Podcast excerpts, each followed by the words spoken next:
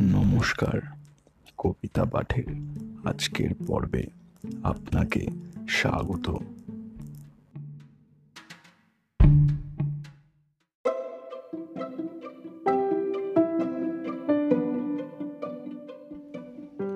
আজকে আমার নিবেদন কবি সুকুমার রায়ের কবিতা আদরে পুতুল। কবিতা পাঠে আমি সাহেব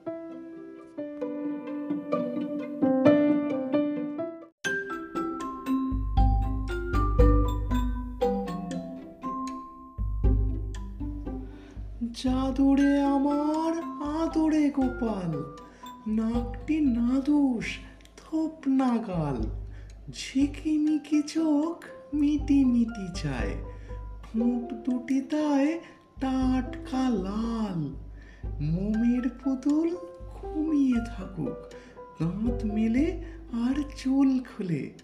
টিনের পুতুল, চিনের পুতুল, কেউ কি এমন তুল তুলে? গুপ্তা গড়ন, এমনি ধরন আবদারে কেউ ফোঁট ফুলোয়? মখমলি রং, মিষ্টি নরম। দেখছ কেমন হাত বুলোয়? বলবি কি বল, হাবলা পাগল। আবল তাবল কান ঘেঁষে। ফোকলা গদাই, যা বলবি তাই। ছাপিয়ে পাঠাই সন্দেশে।